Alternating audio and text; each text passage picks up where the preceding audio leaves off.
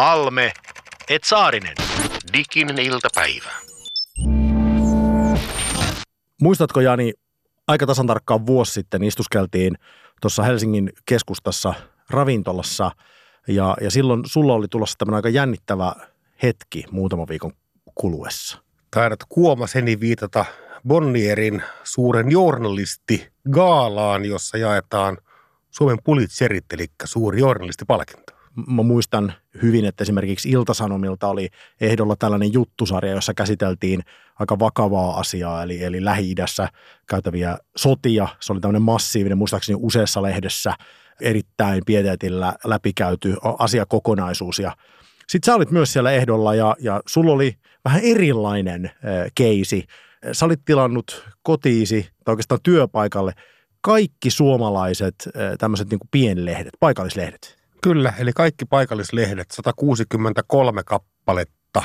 Tilasin sitten ihan näin niin vakiotilauksia ne kaikkia. Sinne nyt tuli sitten puolitoista metriä lehteä per joka ikinen viikko ja työkaverit kyllä muutaman kerran kysyivät, että mitä ihan kaikista. Se oli tietenkin jo ihan merkittävä asia ja, ja hyvin poikkeuksellista. Mä en usko, että Suomessa on ketään muuta, joka on tällaista tehnyt. Mutta sitten sä olit myös päättänyt, että sä alat käyttää tätä materiaalia hyödyksi ja, ja sä veit – sen materiaalin, joka oli printtinä perinteiseen tapaan, niin sä päätit viedä sen myös digimaailmaan. Ja ymmärtääkseni tästä sut sitten lopulta palkittiin. Joo, tämä idea tässä kotimaan katsausohjelmasarjassa oli äärimmäisen yksinkertainen, eli mä etsin näistä kaikkein pienimmistä lehdistä kaikkein pienimmät uutiset. Ja tavoitteena oli alkaa tehdä sosiaalisen mediaan mikrovideolähetyksinä maailman pienintä uutislähetystä. Ja Kaikkihan alkoi Porilainen lehden uutisesta, jossa paikallisen ravintola Jukeboksista oli henkilökunnan vaatimuksesta poistettu kaikki Slayer heavy levyt.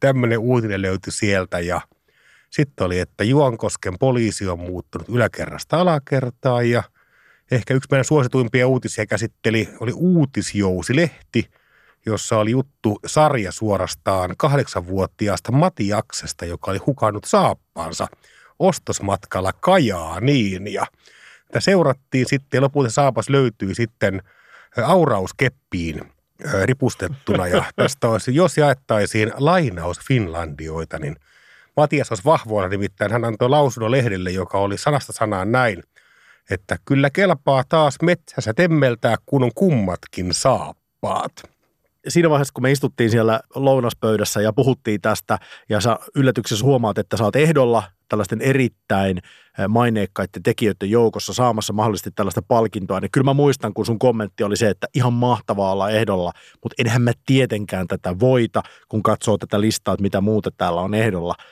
Toisin kävi. Joo, en voi tuota kuin olla kiitollinen tuomaristolle ja tiedän, että kaikki pikkulehdetkin ovat tästä äärimmäisen kiitollisia tästä huomen osoituksesta Suomen viljavan rikkaalle paikallislehtikentälle ja tästähän työkaverit nappasivat sitten suora lähetys MTV3, tämä suuri journalisti Kaala. Ja mun ilme muistutti verkkomeemiä, jossa Yhdysvaltain silloinen presidenttiehdokas – Hillary Clinton on miehensä Bill Clintonin kanssa ja se yllättyy ja se on täysin semmoinen tyhjä härö katse, kun hän katselee vasemmalle ja oikealle ja on täysin mykistynyt tästä asiasta ja mun ilme ja ele oli jostain syystä aivan samanlainen. Tästä leikkasivat sitten tämmöisen Giffi-animaation, joka on ehkä vielä isompi palkinto kuin se varsinainen journalistipalkinto. Halme. Halme. Mm-hmm. Saarinen. Saarinen. Täydellistä. Joku trolli on meidän kanavalla. Diginen iltapäivä. Diginen iltapäivä. Yritetään tänään olla edes vähän viisaampia. Halmeet Saarinen, Diginen iltapäivä. Tämä ohjelma Yle puheella näin maanantaisin kello 13 käsittelee digitaalisuutta, digitaalista mediaa ja ihmistä digitaalisen muutoksen keskiössä, mitä digitaalinen media on meille ihmisille tehnyt, kuinka paljon me siitä ymmärrämme tänä päivänä ja kuinka paljon on vielä ymmärtämättä. Ja tänään siis puhumme siitä, että mitä digitaalisuus on tehnyt sanomalehdille muun muassa, ja uskoisin, että tämä aihe tänään laajenee myös vähän muuallekin, eli puhutaan uutismediasta noin ylipäätään, ja sitten siitä just, että mistä me ne uutiset tänä päivänä saamme, ja miltä näyttää tällaisen esimerkiksi kotimaisen uutismedian tulevaisuus. Tervetuloa kuuntelemaan ohjelmaa. Hashtag on diginen iltapäivä. Toivomme, että käytätte sitä, kun käytte keskustelua tämän aiheen ympärillä muun muassa esimerkiksi nyt vaikka sitten siellä Twitterissä. Ja toki sen hashtagin saa laittaa nyt sitten vaikka printtiin, jos haluaa vaikka jossain mielipidepalstalla kommentoida tämänpäiväisiä jorinoita. Ja mä uskon, että tämä saattaa herättää tämä tämän päivän aihe vähän kiinnostusta, koska kun me puhutaan journalismista, niin, niin Suomessa journalisteja on erittäin paljon. Sen pystyy johtamaan pelkästään jo siitä luvusta, jonka sä Jani sanoit. Sä sanoit, että sä oot tilannut 160 lehteä Kyllä. työpaikalle. Suomessa julkaistaan siis, jos sanoo pari sataa lehteä viikossa – niin ne ei mene kauheasti vipuun. Eli, eli siitä kun johtaa luvun, että kuinka paljon Suomessa on esimerkiksi kirjoittavia toimittajia, niin se määrä on todella iso. Niin varmaan tästä kertoo myös se, että tuskin mistään digitalisaation osa-alueesta Suomessa on niin paljon kirjoitettu ja keskusteltu kuin nimenomaan sanomalehdistön, mitä aivan oikein kutsuit uutismediaksi, niin uutismedian muutoksesta johtuen digitalisaatiosta, eli internetistä ja Mä luulen, että yksi semmoinen syyhän on se, että meillä on tavallaan Suomen kansallinen tarina. Se on kirjallinen tarina. Me ollaan suunnattoman kova kansa lukemaan, niin me ollaan kauhean ylpeitä siitä ja ei meillä aikoina naimisiinkaan ei päässyt, jos ei osannut lukea ja meidän kansalliseepoksemme seitsemän veljestä, niin se huipentuu siihen kohtaukseen, kun sitten vuosien niskottelun jälkeen he oppii lukemaan. Ja meillähän on nimenomaan tämä vahva sanomalehdistö, ja nythän ne on tällä hetkellä aika pulassa. Meillähän on aina sanottu, että me ollaan lukijakansaa ja ehkä jossain määrin voisi ehkä väittää tähän heti alkuun, että, että se, että meillä on ylipäätään laajalle levinnyt lukutaito, se, että meillä on tällainen historia, jossa sanomalehdet on, on ollut monille ihmisille joka päiväistä polttoainetta ja, ja ikään kuin käyttöliittymä elämään, niin se on todennäköisesti vaikuttanut aika paljon siihen, että Suomi valtiona – on viimeisen sadan vuoden aikana ottanut ihan valtavan harppauksen siitä, että on, on vähän niin kuin polteltu ja, ja kaskettu maata ja, ja, ja tota, oltu torppareita ja nyt yhtäkkiä sitten on käynyt niin, että me ollaan oltu ainakin jossain kohtaa tämmöisen digitaalisen maailman ihan siellä aallonharjalla.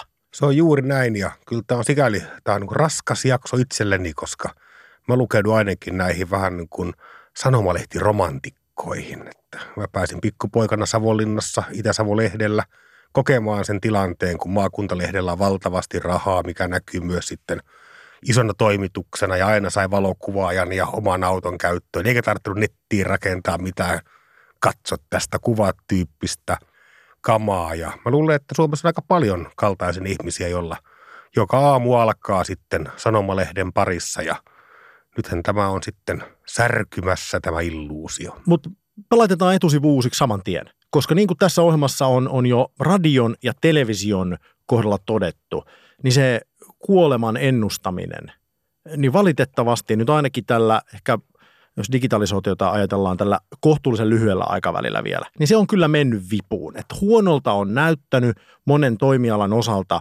pitkään, mutta nämä välineet eivät ole ennustuksista huolimatta suostuneet kuolemaan. Mekin ollaan nyt tässä radiossa – näin ei pitäisi olla, ainakaan jos uskomme teknooptimisteja vaikka vuodelta 2008.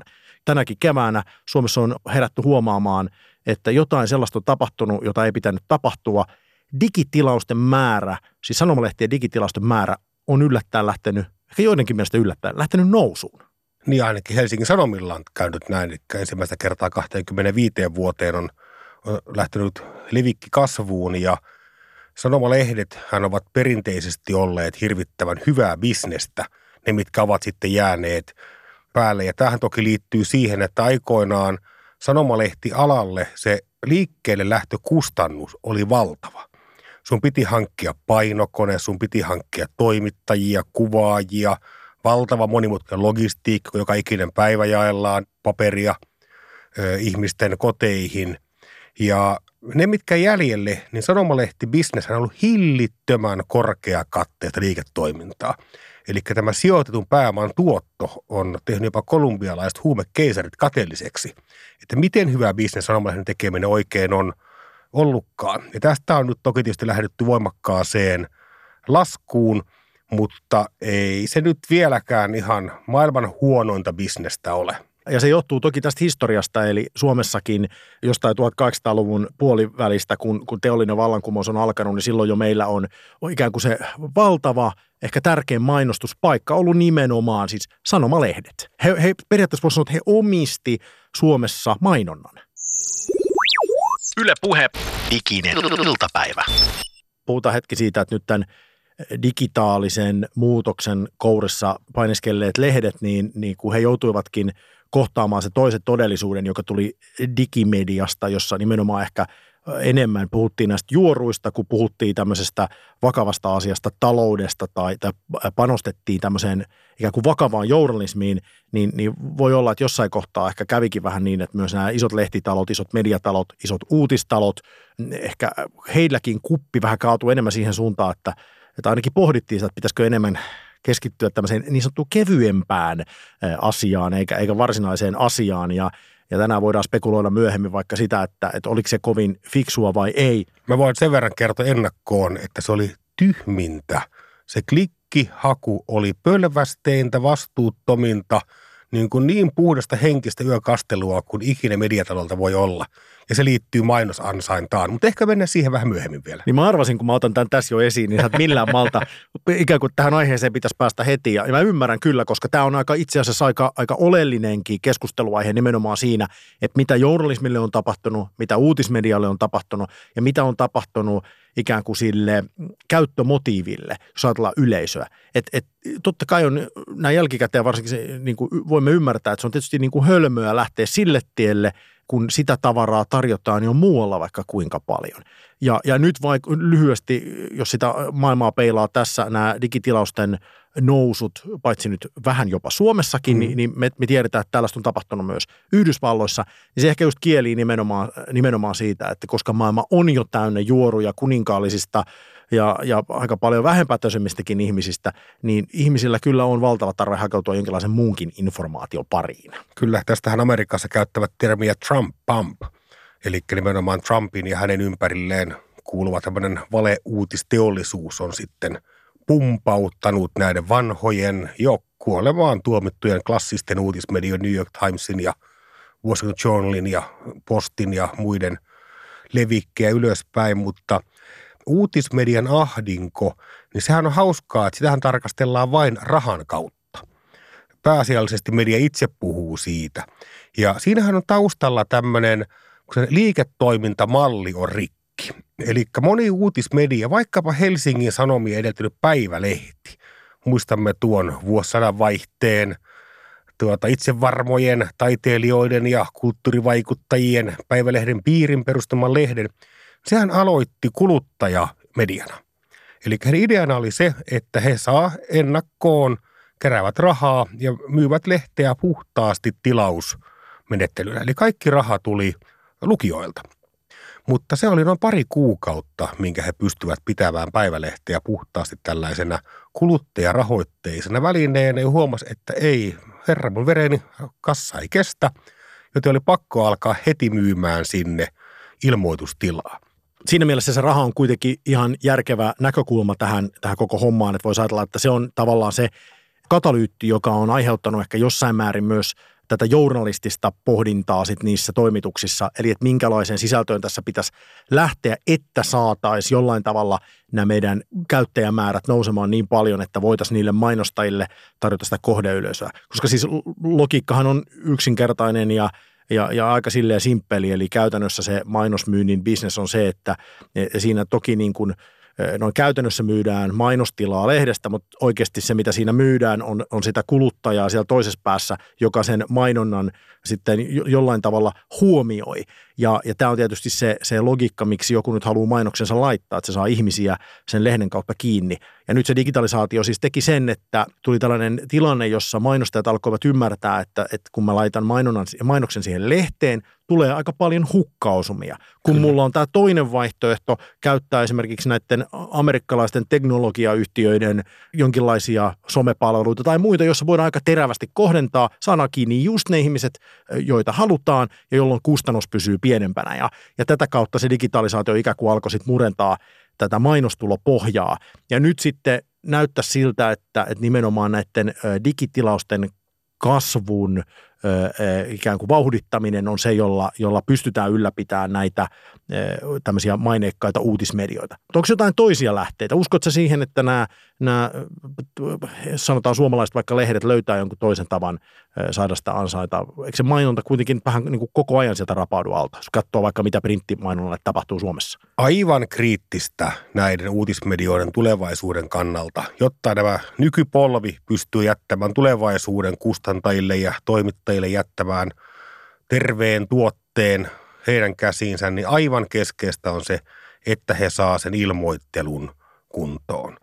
Ja mä näen jopa asian niin, että tällä hetkellähän lukijalla menee valtavan hyvin. Tarjolla on valtavan korkealuokkaista tietoa. Mä väitän, että tämän hetken uutismediat ovat paremmassa kunnossa sisällöllisesti kuin koskaan aikaisemmin. Se lisäksi on valtavasti ilmaista tarjontaa. Rajataan vaikka nyt ihan yksittäisen sanomalehtiin. Hesari on loistavassa kondiksessa öö, lukijalle. Mitä on saanut mainostaja viimeisen 25 vuoden aikana? Ei mitään.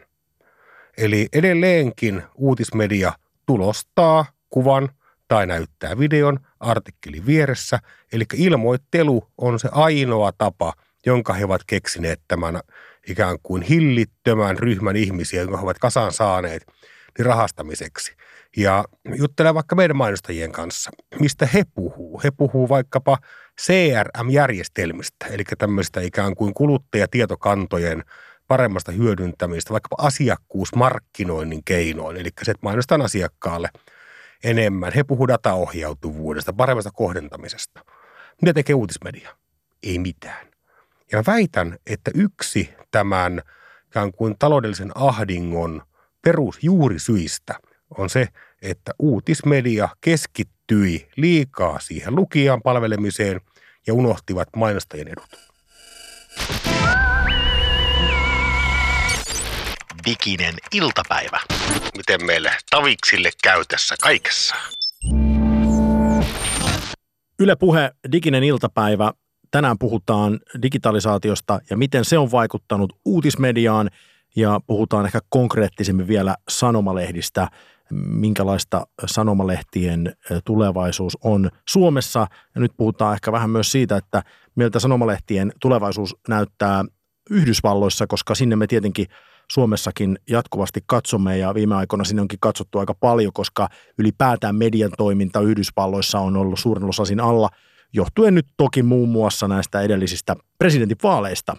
Ja siis olemme päätyneet tässä ohjelmassa jo toteamaan, että se mitä on tapahtunut sanomalehdille ja heidän ikään kuin tilauskannalleen on se, että digitilaukset ovat kääntyneet ainakin Helsingin Sanomilla nyt pienoiseen nousuun tämän kevään aikana – ja tietysti se on jo ihan lupaavaa. Se kertoo siitä, että jotain siellä tapahtuu sellaista, joka voisi mahdollisesti antaa uusia mahdollisuuksia suomalaiselle kotimaiselle uutismedialle.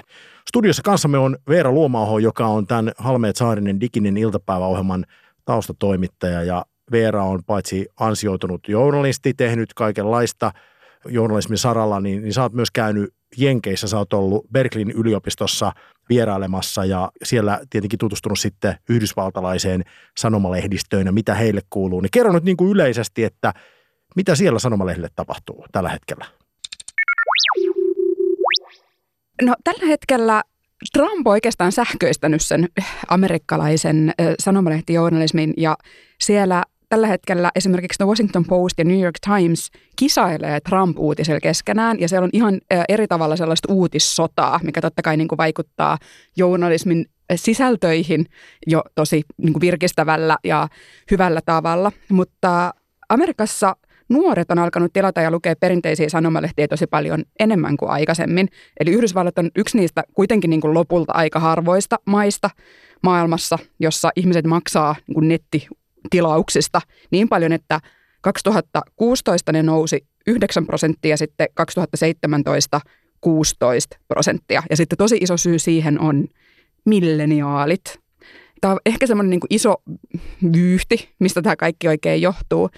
Ja yksi syy siihen varmaan on tämä fake news ja tämä totuuden jälkeinen aika. Ja myös se, että ihmiset paitsi, että ne haluaa lukea niitä uutisia – muun muassa siitä, mitä Trump on viimeksi sanonut, niin ne haluaa myös äh, identifioituu joksikin tietynlaisiksi ihmisiksi, jotka lukee näitä lehtiä ja sitten myös tukea semmoista journalismia, minkä ne sitten niinku ajattelee jotenkin tuottavan semmoista tietoa, mitä ne maailmaa haluaa. Mutta siis eihän tätä nyt ole tutkittu sillä tavalla, että nämä nyt on valistuneita arvioita siitä, että mistä tämä kaikki oikein johtuu. Ei, kyllä me sinun uskotaan ja tiedämme, että olet valistunut, joten kaikki mitä sanot tässä on nyt totta kai ihan sataprosenttisen valistunutta. Mutta sä mainitsit milleniaalit, eli nimenomaan pointtina nyt tässä se, että, että se digitilausten nousu – Yhdysvalloissa ainakin tiettyjen tällaisten maineikkaiden perinteisten uutismedioiden osalta, niin se on nimenomaan tapahtunut siis nuorissa ihmisissä. Niin kyllä, ja se on oikeastaan niin kuin viime vuosien ilmiö,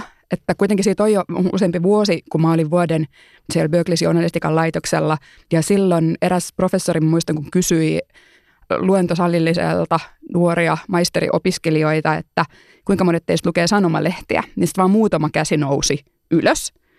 Ja se oli jotenkin aikaa, jolloin ihmiset, niin kuin nuoret ihmiset oli jollain tavalla vähän niin kuin ylpeitä siitä, että tämä, nämä mediat ei heitä kiinnosta. Että se oli jotenkin niin kuin hirveän voimakas tunnelma, että nyt tämä kaikki tieto haetaan jostain muualta. Ja mä jotenkin mietin, niin kuin, että nyt kun mä en ole pari vuoteen niin kuin vierailu vaikka siinä porukassa, mutta silleen, että kun on kuitenkin niin kuin seurannut sitä maailmaa ja ja niitä kavereita ja ihmissuhteita ja totta kai amerikkalaista mediaa, niin tuntuu, että se ilmapiiri on kääntynyt niin kuin muutamassa vuodessa tosi päinvastaiseksi. Että nyt yhtäkkiä niin kuin ikään kuin tämä onkin äh, taas muodikasta. Tämä on kiehtova kuulla. Mä nimittäin näen itse tätä asiaa hyvin eri paikasta, eli ollaan tuolla Kannesissa, Ranskan Rivieralla, missä viettää vuosittain tässäkin ohjelmassa viitattua Cannes Lions luovuusfestivaalia ja kymmenen vuotta uutismedian väki, New York Timesin väki ja kaikki on mennyt aivan hartiat kasassa siellä luimistellut palmujen takana, että – me ollaan outdated, me ollaan ihan pois muodista ja viime vuonna niin nämä tyypit alkoi kulkea siellä aika niin kuin avoimesti hartiat auki, että me ollaan taas tultu tänne takaisin ja tapasin Huffington Postin päätoimittajan Lydia Bolgreenin ja hän puhui paljon faktattomista. Eli se viittaa, että on samantyyppinen asia kuin Jenkeissä on paljon näitä pankittomia. Eli ihmisiä ei ole koskaan ollut – perinteistä pankkitiliä tai luottokorttia. He on toki usein vähän alemmista yhteiskuntaluokista, mutta he, kokevat myös tällaisen pankkijärjestelmän vähän niin kuin se on jotenkin valkoisten keski-ikäisten läskien miesten hommaa, että mä en halua identifioitua tuo homma ollenkaan. Ja sama imago-ongelma koski perinteisiä uutismedioita.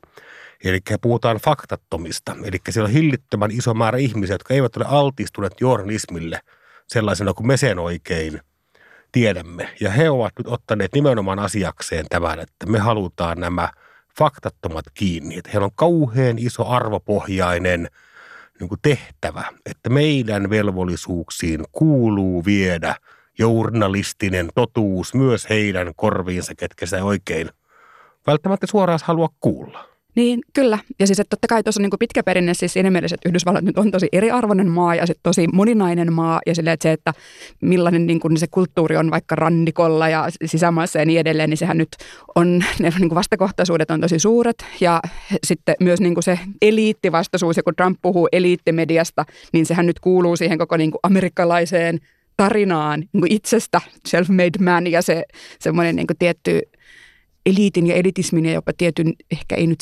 sivistyksen vastaisuus, se on väärin sanoa maasta, jossa on maailman huippuyliopistot ja niin edelleen, mutta sillä on niin kuin tavallaan sekä niin kuin aidosti tiedon eriarvoisuus, että sitten sellainen tietty niin kuin mentaliteetti.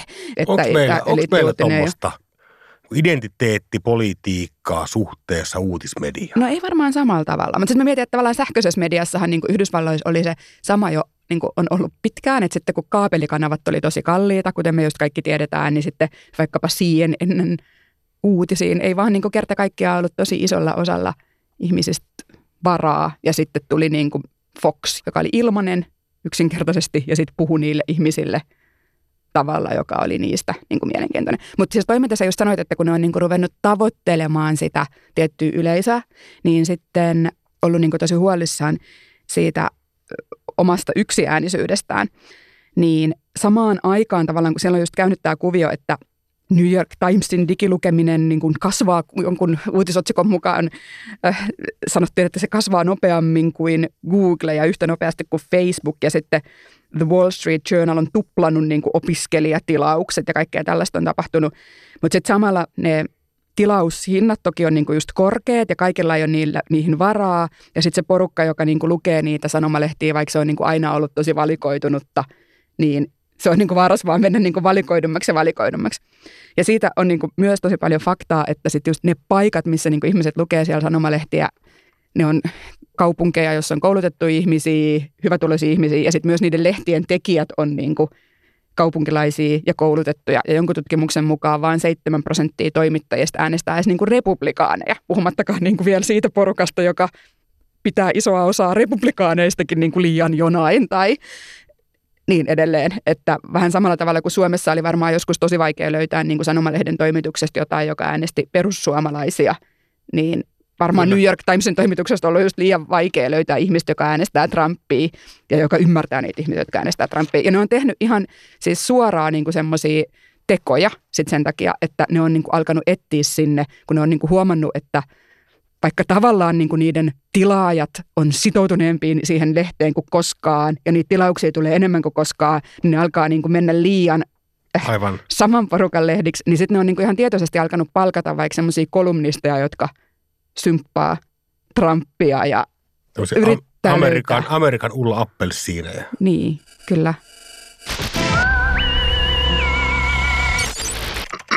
Diginen iltapäivä.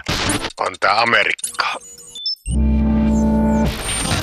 Sanokaa mulle nyt, kun te olette fiksua ihmisiä ja kerrankin ollaan tässä samaan aikaan studiossa, niin mä laitan teidät valalle. Kyllä vai ei? Jos katsoo viime vuosien kehitystä ja, ja tätä ikään kuin fake newsin nousua ja, ja mun mielestä ehkä jo, jollain tavalla mielipiteiden ja journalismin erittäin hämärtynyttä rajaa, niin voidaanko sanoa, että journalismi on jollain tavalla epäonnistunut? Mä juttelin tuosta aiheesta tosi paljon siellä tässä kannesissa, muun muassa New York Timesin toimitusjohtaja Mark Thompsonin kanssa, ja oli ne katuvalla päällä. Siis niissä oli sellainen niin kuin ne itse syytösten määrä, joka heillä oli muun muassa tämmöisen ennustavan journalismin suhteen, niin se oli käsin kosketeltava. Niitä kadutti ihan kauhean paljon. Ja he ovat päättäneet muun muassa itse sanovat, että he vähentää tämmöisen ennustavan journalismin roolia. Samaan aikaan ne pyrkivät vähentämään myös tällaista avoimen valistavaa journalismia, jossa ylhäältä alaspäin kerrotaan sitten jonkun eläimen tornista, että kuulkaas kansa, asia on tismalleen näin. Niin journalismissa on mun mielestä hieno puoli on se, että se on aika itse korjaava ikään kuin kerronnan muoto.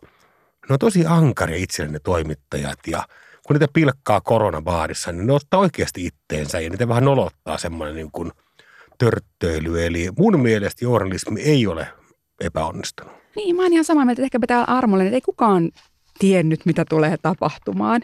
Ja gurut oli väärässä. Että ehkä niin kuin kaikki tavallaan ne väärätkin teot ö, on ollut jotain oppimisprosesseja. Mutta että sitten kun miettii tätä Yhdysvaltoja, jos mä vielä siitä saan sanoa, ja sitten Suomea, tämä on nyt vaan jotenkin tällainen mun niin kuin, oma kokemus ja tarina, kun mä muistan niin kuin itse silloin, mä olin silloin sanomalehdessä töissä Suomessa, kun tuli jytky. Ja siellä uutistoimituksessa oli niin kuin shokki päällä. Aivan. Että se oli niin iso järkytys, se jytky. Siis, tai e, ehkä järkytys on vähän väärä sana, mutta se oli niin kuin valtava yllätys ja se tunnelma oli aivan täysin niin kuin puulla päähän lyöty. Ja sitten sen jälkeen oli tosi paljon semmoista niin kuin kauhean järkyttynyttä journalismia siitä, mihin varmaan itsekin on niin kuin osallistunut ja tyrmistystä siitä, että mä muistan mun yksi journalistikaveri just vaan sanoi, kun kaikki meni täysin hiljaiseksi ja, ja sitten tuli tämä niin jytkytieto ja sitten vaan sanoi, että sirkus saapui kaupunkiin, kun niin kuin, perussuomalaisia tuli niin paljon sinne eduskuntaan. Että se oli jotain ihan ei, uutta porukkaa, jotain, niin kuin, että nämä ei ole samanlaisia kuin me, nämä on jotain ihan erilaisia, että mitä täällä nyt tapahtuu. Jotenkin niin kuin liikaa ehkä pääsi semmoinen tietty niin kuin järkytyksen tuntu.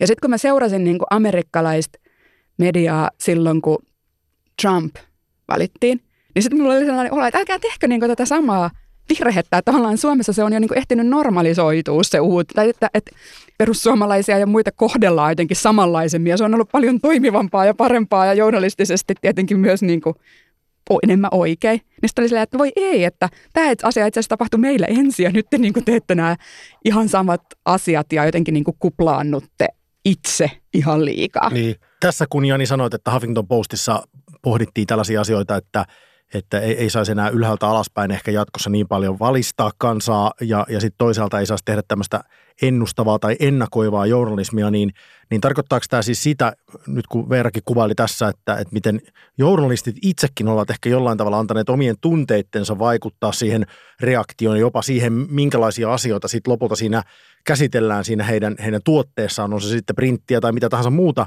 kontenttia, niin, niin onko journalismi siis palaamassa takaisin siihen tiiviiseen ytimeen, josta koko sanan etymologiakin ylipäätään on kotoisin. Eli että selitetään sitä, mitä tässä päivässä ja ajassa tapahtuu ja kerrotaan siitä ilman, että tuodaan siihen merkityksiä, jotka mahdollisesti on siitä omasta kontekstista peräisin. Tai jos ne on siitä omasta kontekstista peräisin, niin sitä kontekstia pyritään selittämään selvemmin. Itse olen miettinyt sitä kautta, että – voisiko uutismedia tehdä jotain muuta kuin yhteiskunnassa, jotakin enemmän isompaa kuin heidän tyypillinen uutistointitapa on, eli se, että osoitetaan virhe.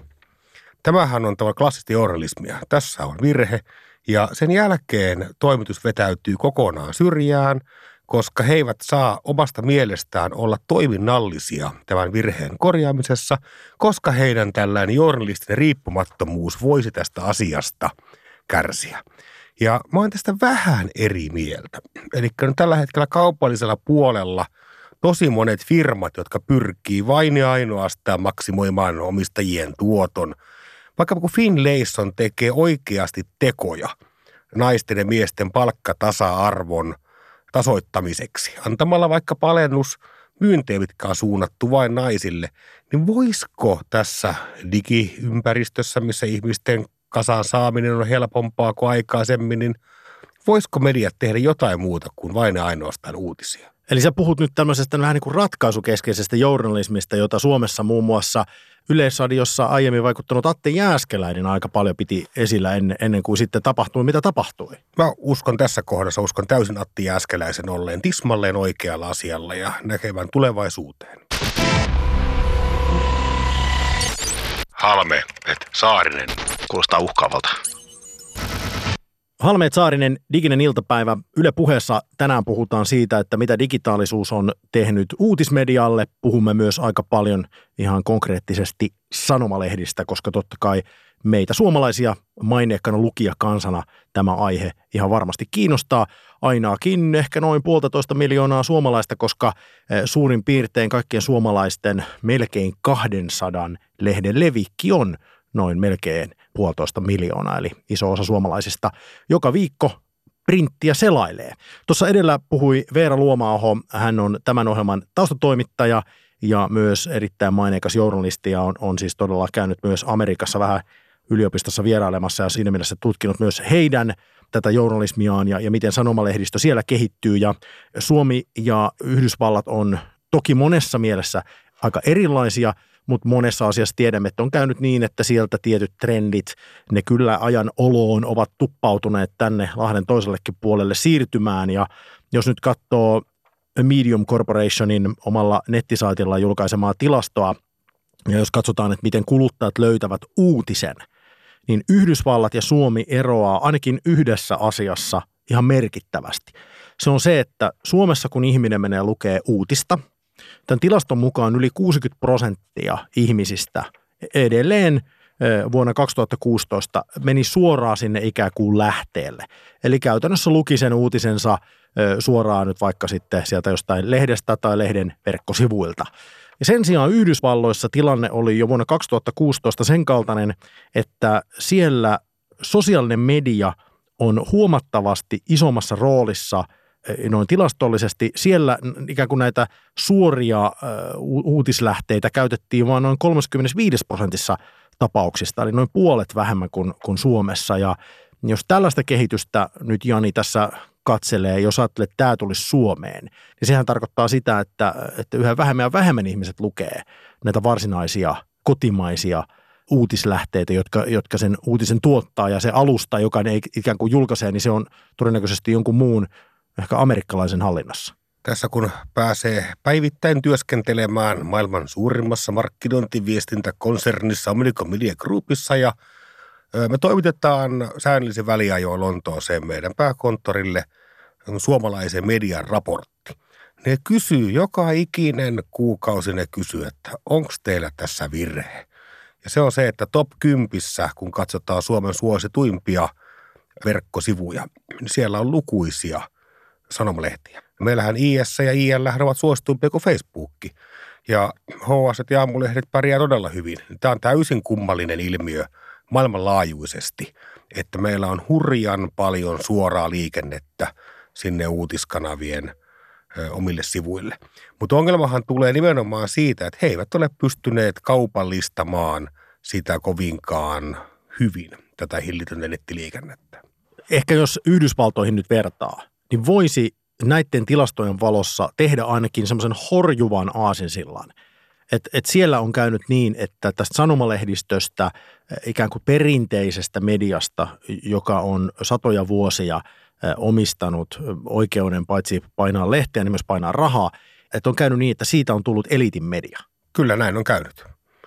Ja mä pahoin pelkään, että jos meidän mediatalot, jos he eivät suhtaudu tähän mainosmarkkinan täydelliseen pelisääntöjen muuttumiseen nöyrästi ja saa mainosmyyntiä kuntoon, niin kuluttajahinnat tulevat merkittävästi kaikkien uutismedioiden osalta kasvamaan.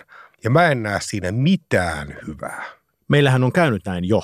Jos katsotaan, että millä tavalla Suomessa eh, Hesarin esimerkiksi tilaushinnat on, on noussut, niin se, se nousu on kovempaa kuin keskimääräinen inflaatio. Eli, eli se nousu on hinnoissa ollut kova ja siis tämmöisen seitsemänpäiväisen sanomalehden vuositilauksen keskimääräinen nimellishinta vuonna 2000, Joo. eli vajaa parikymmentä vuotta sitten. Kyllä. Vajaa sanomalehden kvartaali sitten, se oli 163 euroa. 163 euroa, sillä sai vuodeksi sanomalehden tilauksen kotiin. Vuonna 2000. Yes. Ja tänä vuonna, korjaan, vuonna 2016 se on 335 euroa. Herra mun vereni. Siis se on tällä meikäläisenkin matikalla laskettuna niin, niin noin kaksikertainen. Ja siis kaksinkertainen hinnankorotus on aika kova Eli siis jos 335 euroa maksaa vuoden tilaus, niin mä kyllä sanoisin näin, että tuo sun povaama tulevaisuus, jos tämä kehitys on tämän suuntainen, niin semmoinen aika kriittinen piste saavutetaan varmaan aika piakkoin, jossa meilläkin pahimmillaan voisi käydä niin, että nimenomaan tällaisiin on varaa vaan hyvätuloisella eliitillä, sillä samalla joukolla, jolla maailmalla on enää varaa ostaa vihanneksia, kun muut syö eineksiä. Tämä pitää kyllä mielestäni paikkaansa tämä laskutoimitus. Toki pitää muistaa, että tämähän on kotiin kuljetettu selluloosalle painettu luksustuote, mutta kyllä tietysti antaa jotakin kuvaa myös siitä, että kuinka paljon sitten maksaa se jatkuva digitilaus. Ja kyllähän sekin painaa. Ja mä näen tämän oikeasti tosi ison yhteiskunnallisena tilanteena. Eli mun mielestä jokaisen suomalaisen – oikeuksiin, ehkä velvollisuuksiinkin kuuluu altistaa itsensä hyvälle journalismille ja kyllä mä näen tässä näin sen, että kyllä tämä nostaa myös Ylen roolia. Eli tämä tulee Yleltä ohjelma, mutta mä oon sitä mieltä ollut myös noilla ihan kaupallisen puolen seminaareilla, että Ylen pitää saada jatkossakin yhä aktiivisemmin tuottaa verkkoon ilmaiseksi hyvää aineistoa, jotta me suomalaiset, kellä ei sitten välttämättä ole varaa tuohon tuotteeseen, niin saavat hyvää uutisaineistoa tietoonsa. Mun mielestä tämä on viestintäpoliittisen toimikunnan raportissa tämmöinen lausahdus, että ihmisten tasavertainen pääsy eri media- ja viestintäpalveluihin on perusedellytys heidän mahdollisuuksilleen osallistua demokraattisen yhteiskunnan toimintaan. Ja tästä voisi itse asiassa muuttaa yhden sanan, kun täällä lukee, lukee demokraattisen yhteiskunnan toimintaan. Ihan yhtä hyvin se voisi olla kapitalistisen yhteiskunnan toimintaan. Siis Kyllä. kyllähän kapitalismin perusedellytys on se, että ihmiset tietävät, kuluttajat tietävät, mihin he rahansa laittaa. Että heillä on olemassa aidosti riittävä määrä relevanttia tietoa. Kapitalismi ja journalismi on hyvin samankaltaisia. Kyllä. Tulee virheitä lyhyellä aikavälillä, mutta molempien toiminta ideologiaan ikään kuin liittyy tämmöinen itsensä korjaaminen. Journalismissa – se korjautuu sillä, että jos sä teet virheen, niin on asetettu eettisiä sääntöjä. Se virhe pitää korjata. Kapitalismissa se toimii myös näin, koska jos sä teet virheen ja sun rahanat syystä toiselta tyrehtyy, esimerkiksi jos sä oot huijannut kuluttaja väärällä informaatiolla, niin ei hyvältä näytä. ja sun on pakko tehdä joku korjausliike. Mutta jos tätä tietoa ei koskaan tule, niin se, se ei johda mihinkään hyvään. Kyllä mä oon allekirjoittanut aina, vaikka vähän tuossa sanoinkin, että näiden sanomalehtien, varsinkin alueellisten sanomalehtien sijoitun pääoman tuotto on ollut se huumekaupan tasoa, niin Erkon perhehän on aina ollut sitä mieltä, Eero Erkosta alkaa, eli Helsingin Sanomien perustajaperhe, että sen journalistisen riippumattomuuden taustalla on median erittäin vahva kassa, koska se antaa lehdille vapautta. Ja tämmöistä tarinaahan kerrotaan nimenomaan Helsingin Sanomien sisällä, että, että, että hänen entinen päätoimittaja Janne Virkkunen, hänelle on soittanut Keskon pomo, kun Helsingin Sanomat oli tehnyt jutun, jossa kritisoitiin City Markettien miljonäärikauppiaita. Tämä tuotiin tieto kansalle, että tiesitkö, että sun City Marketin kauppias on miljonääri niin Keskon johto tämän tarinan mukaan vaati Janne Virkkusta korjaamaan tämän uutisen ja pyytämään anteeksi Keskolta. Ja Virkkunen katsoi uutisen vielä kerran ja sanoi, että tässä ei ole mitään vikaa. Tässä ei ole mitään virhettä tässä heidän uutisessa. Joten Kesko pani lisää paukkuja siihen, että jos te ette pyydä anteeksi, niin vedämme kaikki mainosrahat pois. Johon Janne Virkkunen sanoi, sovitaanko niin, että keskustelua koskaan käyty – jos toistat vielä kerran uhkauksesi, ette saa koskaan mainostaa meidän lehdessä. Saarinen. Halme. Saarinen. Halme. Saarinen. Halme. Thank you. Yle puheessa Halmeet Saarinen, diginen iltapäivä ja tänään maanantaina puhutaan uutismediasta, miten digitaalisuus on siihen vaikuttanut ja miten sitten digitaalisuus vaikuttaa ihan konkreettisesti myös sanomalehtiin, jotka Suomessa edelleen vuonna 2018 ovat valtavan suosittuja. Noin puolitoista miljoonaa suomalaista on jollain tavalla suomalaisen sanomalehdistön kanssa tekemisissä joka viikko. Se on iso luku edelleen. Ja nyt päästetään ääneen mies, joka tietää monelta näkökulmalta eh, tämän nykyisen sanomalehdistön ja uutismedian tilanteen johtuen siitä, että Jussi Pullinen on paitsi Helsingin Sanomien uutispäällikkö, niin hän on myös Tampereen yliopiston tiedotusopin laitoksen vierailijaprofessori. Ja nyt Jussi kertoo meille vähän siitä, että miten tämä vaikuttaa sanomalehden tekemiseen, että se raha, niin kuin tänään on jo puhuttu, tulee yhä enenevissä määrin suoraan tilailta, eikä enää niin paljon mainostajilta. Yhdysvalloissa media on ollut tosi paljon mainosrahoitteisempaa ylipäänsä kuin Suomessa tosi pitkään. Myös tämä printtimedia, erilaiset ajankohtaisjulkaisut ja muutkin. Siellä on ehkä enemmän uutta tämä, että tilaajien rooli tälle korostuu. Meillä Suomessa on totuttu niin sovittelemaan näitä ehkä vähän paremmin vielä yhteen näitä intressejä kuin sitten nyt esimerkiksi siellä rapakon takana, missä nämä tilaajien huomioon ottaminen näyttää tulevan osalle sitten jopa tällaisen pienen järkytyksenä ja ikään kuin tällaisen jo näin – ongelmana, johon pitää luoda suhdetta, että mitä ihmettä ne tilaajat nyt sitten oikein haluaa ja painostaako ne meitä ja tällaisia uusia ajatuksia tulee, tulee selkeästi siellä. Se voi johtaa siihen, että niitä kohderyhmiä mietitään enemmän. Että katsotaan, että ketä nämä meidän tilaajat on, mistä niitä tulee ja mietitään tai optimoida sitten niitä sisältöjä silleen, että miten me saadaan lisää just näitä tilaajia, jotka on näitä tyyppejä, jotka me tiedetään ja tuot ryhmästä niitä vaikka tulee ja sitten sisältö kääntyy kohti niitä kohderyhmiä – Sama hengenveto täytyy sanoa, että, että se ei niin kuin pelkästään huono asia, että hahmotetaan millaisia tarpeita sillä yleisöllä, joka on kaikkein yhteiskunnallisesti ehkä kiinnostuneinta ja on, koska se voi myös löy- löytyy sellaisia löydöksiä, että se kaikki, mitä niissä lehissä on aiemmin tehty, ei ehkä välttämättä ole sit puhutellut välttämättä niitä tai sitten sitä yleisöä suo, niin kuin suoraan kokonaisuutena, että siellä on ollut paljon sellaista tekemistä, mikä on vaan tehty sen niin kuin lehden tai – tai sen olemassa olevan median muodon takia. Että sitten tämä, niin kuin, että meille tuleekin tilaa ja meidän pitää niin kuin miettiä oikeasti tätä meidän palvelua ja miten me tämä niin kuin tehdään näille ihmisille raha-arvoisesti, niin se taas parantaa toisaalta sitten sit journalismia ja sitä, että mitä, mitä me nyt niin kuin varsinaisesti tehdään. Pihtiputaan mummoa tämmöinen klassinen esimerkki siitä, että tehdään ikään kuin juttu sille sen pienimmän yhteisen nimittäjän kautta sille, sillekin, niin kuin, että jokainen ymmärtää ja tämä puhuttelee jokaista ja tämä julkisuus on ihan, ihan kaikkia varten – sen semmoinen kaupallinen ilmentymä jossain vaiheessa oli ikään kuin se, että tavoiteltiin mahdollisimman suurta yleisöä tekemällä sitten niin kuin mainosjuttui verkko mahdollisimman isolle jengille, jolloin tavallaan etittiin sitä pienintä yhteistä nimittäjää taas, että mikä niin kuin puhuttelee suurinta osaa ihmisiä, suuret tunteet tai joku draama tai yllättävä yksityiskohta.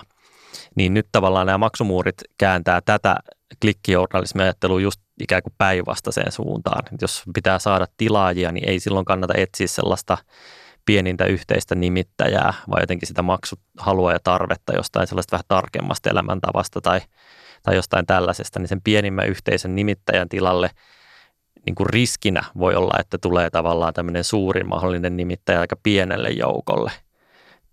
Tänne yhteiskunnallinen dystopia, jos sellaisen voi esittää, niin voisi olla vaikka, vaikka ihan sellainen, että olisi niin kuin – tällaisessa niin kuin tilausmedia-maailmassa, jos vaikka tilaajat olisi lähtökohdiltaan näin niin kuin hyvätulosia ja ikään kuin pärjäisi paremmin koulutettuja tai kaupunkilaisia, niin miten esimerkiksi, millaisia epäkohtia sieltä sitten niin nousee esiin, että millaisella, kenen niin kuin elämäntapa ja kenen niin kuin ongelmia siellä sitten käsitellään. Ja yritetäänkö me tarjota niin palveluja ja ratkaisuja niille ihmisille, jos ne tilaajat vaikka olisi tällaista porukkaa, vai haluaako nämä meidän tilaajat, jos ajattelee tällaisessa täysin tilaajalähtöisessä maailmassa, niin kuitenkin kuulla ikään kuin niistä epäkohdista, jotka ei koske sitten tätä, tätä porukkaa, johon mä kuulun.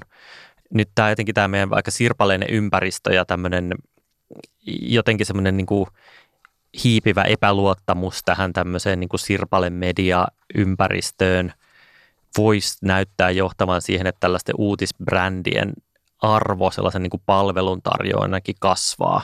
Et jopa Facebook kysyy lukijoilta tai käyttäjiltä, että mihin te oikeastaan luotatte, että me halutaan niin kuin suosia sellaisia brändejä. Niin siinä mielessä tämmöisen niin kuin tasaisen laadun takaava uutispalvelu, joka on niin kuin asiantuntijoiden sit tekemää ja nostamaa ja vanhan muotisanan kur, mukaan kuratoimaa, niin sellaisen arvosta mä oon niin kuin haistellut jotain merkkejä sellaisen noususta että hyvin tehty uutispalvelukin saattaa olla sitten sellainen maksutekijä kuitenkin, mutta silloin sun pitää olla kyllä tosi hyvä erottua ja olla tosi hyvät tekijät siinä takana. Mutta ei se mahdotonta varmaan ole. Ikinen iltapäivä.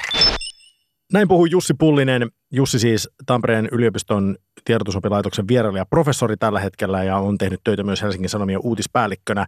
Ja Jussilla pitkä kokemus ja monesta näkökulmasta nimenomaan uutismediaa Suomessa ja Digitaalisuus on auttanut myös muunlaista uutismediaa Suomessa, niin kuin esimerkiksi longplay.fi, jossa muun muassa taustalla vaikuttaa esimerkiksi Juuso Myllyrinne, joka on tehnyt tämmöisessä digitaalisessa maailmassa mainostoimistossa ja Nokialla ja ties missä vaikka kuinka paljon hommia hän on Longplayn hallituksessa. Ja kun juttelin ennen tätä lähetystä Juuson kanssa, hän nimenomaan puhui siitä, miten edelleenkin yhteiskunnassa – uutisilla on valtava merkitys ja, ja arvo, toisin kuin jossain vaiheessa ehkä ajateltiin.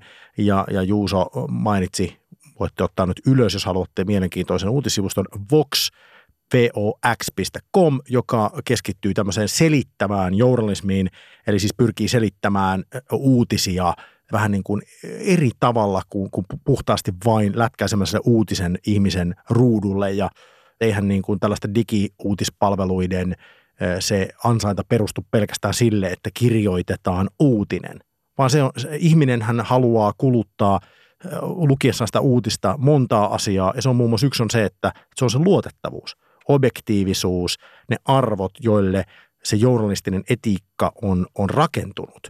Ja se tuo siihen uutiseen ihan erilaisen klangin kuin se, että mä luen sen jostain blogista tai Facebookista. Ja tämähän on myös sanomalehden tai uutismedian mainosansainnan perusta. Nimenomaan on se, että mainostaja tykkää tämän uutismedian totuudellisuudesta, koska koetaan, että se kun tämä mainos on totuuden vieressä, totuus vähän niin kuin valuu siihen mainokseen. Se nostaa sen mainoksen ja tuotteen luotettavuutta ja siksi tietysti uutismedian on pakko pitää tämä luotettavuus ihan ehdottomana – tärkeimpänä asiana, mistä ei passa yhtään lähteä lespaamaan, koska lähtee viimeisetkin mainostajat siellä. Ja oli Jussi ilo kuunnella. Jussihan on yksi suomalaisen mediamaiseman terävä, päisimpiä ja kynäisimpiä ihmisiä, joka ymmärtää digitaalisuuden hirvittävän syvällä tasolla ja hallitsee myös kerronnan keinot, mistä muun muassa hänen ilmeisesti entinen työpaikkansa, ellei palaa sinne sitten journalistiikan professorin hommista, oli nyt liite – ja Hesar Nytliitähän tekee tosi paljon tämän Voxin tyyppistä selittävää journalismia, jossa muun muassa avataan erilaisia verkkoilmiöitä ja kohuja. Puretaan siellä kun twiitti twiitin perään, että mistä tämä oikein rakentuu. Ja se on ansiokasta ja tärkeää työtä, josta kannattaa maksaa, koska tavallisen uutisen taloudellinen arvo on nykyään nolla. Jos mietitään Jani vielä ihan lyhyesti sitä, että miten digitaalisuus ja nämä uudet mahdollisuudet esimerkiksi kerätä tietoa lukijoista siitä, että mitä he lukee, miten he lukee, kuinka pitkälle he sitä lukee, niin, niin mitä se vaikuttaa nyt ylipäätään journalismin ja juttujen tekemiseen? Viime vai toisessa jaksossa, kun meillä olikaan, meillä oli tämä analytiikka aiheena ja Helsingin Sanomien ja algoritmit siinä ohessa, niin Helsingin Sanomien – tämän digikuluttajatilauskasvun yksi syy on se, että he ovat kehittäneet analytiikkaa, joka kiinnostaa toimittajaa. Eli he ovat piirtäneet tämmöisen näkymän toimitukseen, jos toimittajat pystyy näkemään sen, että kenen artikkeli on tuonut uusia tilauksia. Ja toimittajathan on kauhean paksukallasta väkeä. Tiedän, koska ne on ollut sellainen. Ja toimittajat vihaa kaikkea uutta, mukaan lukien analytiikka. Ja ensimmäistä kertaa he saivat tämmöisen niin näkymän siihen, joka toikin tolkkua siihen tekemiseen. Ja totta kai toimituksen johto sitten pyrkii sieltä tasapainottamaan, ettei nyt ihan pelkästään tilauksia haeta, jotta pysyy tämmöinen aiheviuhka riittävän laajana. Mutta edelleen sen digitilausten nousun yksi syy on hyvä journalismi, hyvä markkinointi – mutta myös digitaalisen tekemisen perusaatos ja eetos, eli analytiikka.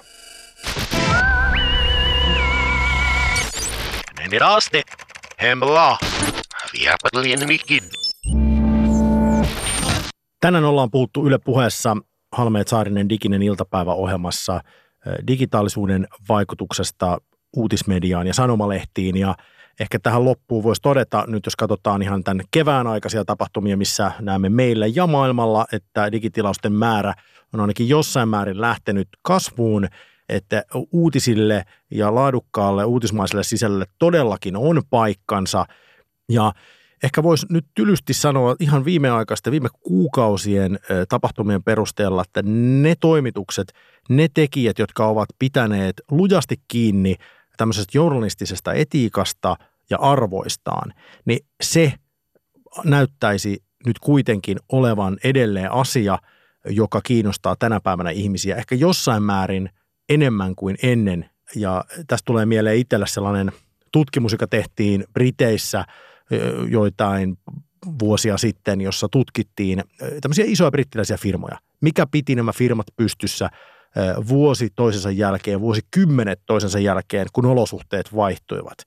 Ja, ja ne asiat, jotka sieltä löytyy, oikeastaan se tärkein asia oli arvot. Ne yritykset nojasivat samoihin arvoihin toistuvasti vuosi toisensa jälkeen. Ja ehkä jos summaa sen, miltä juuri nyt 2018 keväällä näyttää, näyttäisi siltä, että journalismin ja kaikkien kuulolla olevien journalistien kannattaa vakaasti uskoa – siihen, että sillä omalla arvopohjaisella korkean moraalin työskentelyllä on edelleen tilausta vuonna 2018. Myös mainostaja ajattelee samalla tavalla, koska se, miten tällä hetkellä mainonta kohdentuu, niin mainonta kohdentuu dataperusteisesti, eli robotit jauhaa analyyttisesti dataa kuluttajien käyttäytymisestä. Käyttäytymisessä äärimmäisen tärkeä tieto on muun muassa sen ostoaikeen tai jonkinnäköisen – sosiaalis-ekonomisen lokeron löytäminen ja klikkijournalismi ei auta siinä mainostajaa pätkääkään.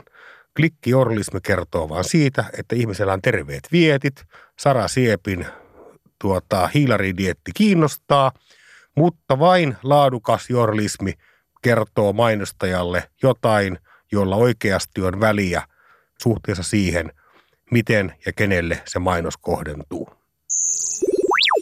Yle Puhe, diginen iltapäivä. Halmeet Saarinen, diginen iltapäivä. Olemme saapuneet tänään tähän viimeiseen pelottavaan osioon tässä ohjelmassa, nyt kun digitaalisuuden vaikutukset uutismediaan on saatu käsiteltyä. Tämän osion nimi on Kivaa vai kauheaa? Kivaa vai kauheaa? Olen kerännyt internetistä kaksi erittäin tuoretta digitaalista innovaatiota ja nytten maisteri Tomi Saarisen tehtävänä on arvioida, ovatko nämä keksinnöt kivoja vai kauheita. Ja mennään ensimmäisenä Kiinaan, jossa on keksintö lanseerataan hyvin pian nimeltään Volt EV. Volt EV ykseys V, että et sekoita mihinkä ruohakupalveluihin. Ja tämä on latausdrone. Eli ideana on se, että kun sähköautosta loppuu akku, niin tämä Volt EV latas drone lähtee lentoon kutsusta, lentää autosi luokse ja pystyy tallentamaan kolme kilowattituntia sähköä sinun kiesiisi, joka tarkoittaa noin 15 kilometriä. Onko tämä kiva vai kauhea? Kuulostaa just sellaiselta välimallin ratkaisulta, jota u- uudet innovaatiot aina sitten haikailevat, että kun ihan ei osata tehdä sitä tuotetta loppuun asti, eli että se auto jaksaisi kauppaan ja vielä sieltä kotio, niin sitten tehdään tämmöinen välimallin ratkaisu, jolla sitten saadaan ikään kuin purkkavirityksellä paikattua se kotimatka siihen kaupan päälle. Joten siinä mielessä sanoisin, että, että kauheaa, mutta toisaalta näin veneilijänä, niin on pakko sanoa yksi juttu. Aivan. Katso, mä olen odottanut ja kädet ristissä joka päivä toivon, että joku tuo markkinoille sellaisen moottoriveneen, joka toimisi riittävällä toimintasäteellä ihan sähkömoottoreilla, koska veneily pitäisi olla luonnonläheistä ja se, että sä käytät polttomoottoria, niin se mielestäni on huono asia ja toivon, että siitä päästään pian eroon. Niin täytyy sanoa, että siinä veneilyssä mä näkisin kyllä ikään kuin turvallisuustekijöidenkin takia tällaisen toimintavarmuuden lisääjän kyllä ehkä jopa jonkinlaisena mahdollisuutena, joten – Joten sanoisin näin, että jos tämä on pakollinen paha, että saan joskus sähköllä toimivan moottoriveneen, jossa on riittävä toimintasäde, niin siinä mielessä olisi kivaa autoon kauheaa. Toinen kiva ja kauhea tämän viikon viimeinen näistä. Digitaalisuudelle ja innovaatioilla pyritään korjaamaan tätä ongelmaa, joka yhteiskunnassa on. Ja yksi unohdettu, mutta kuitenkin iso ongelma on se, että paperilentokoneet eivät lennä riittävän pitkälle, kun ne heittää. Ne töpsähtää siihen metrin parin päähän. Kuulostaa jo nyt mulle tehdyltä äh, tuotteelta, koska olen maailman huonoin rakentamaan paperilennokkeja. Hienoa. Mene siis suosikkikauppaan indiegogo.comiin, jonne hetki sitten on tullut Power Up Dart Up. Ja tämä on siis sähkömoottori, joka liitetään paperiliidokkiin – ja sitten siinä on kamera ja sä voit kontrolloida, lentää sun paperikonetta kännykällä. Eli siihen sun paperikoneeseen tulee potkuri ja voit sitten iPhoneilla ohjata tätä paperiliidokkia. Eli Power Up, Dart Up, paperiliidokki liitettävä lisämoottori, jota voi lennättää kännykällä. Kivaa vai kauheaa? Niin tämä on tämmöisille kyvyttömille, täysin peukalo keskellä kämmentä oleville miehille suunniteltu tuote. Oman logiikkani mukaan se ei silloin enää ole omin käsin valmistettu paperilennokki, mutta koska kuitenkin haluaisin paperilennokkia osata rakentaa, niin, niin miksei? Halme. Halme. Mm-hmm. Saarinen. Saarinen. Täydellistä. niin onko tässä niinku mitään järkeä? Diginen iltapäivä. Diginen iltapäivä. Yritetään tänään olla edes vähän viisaampia.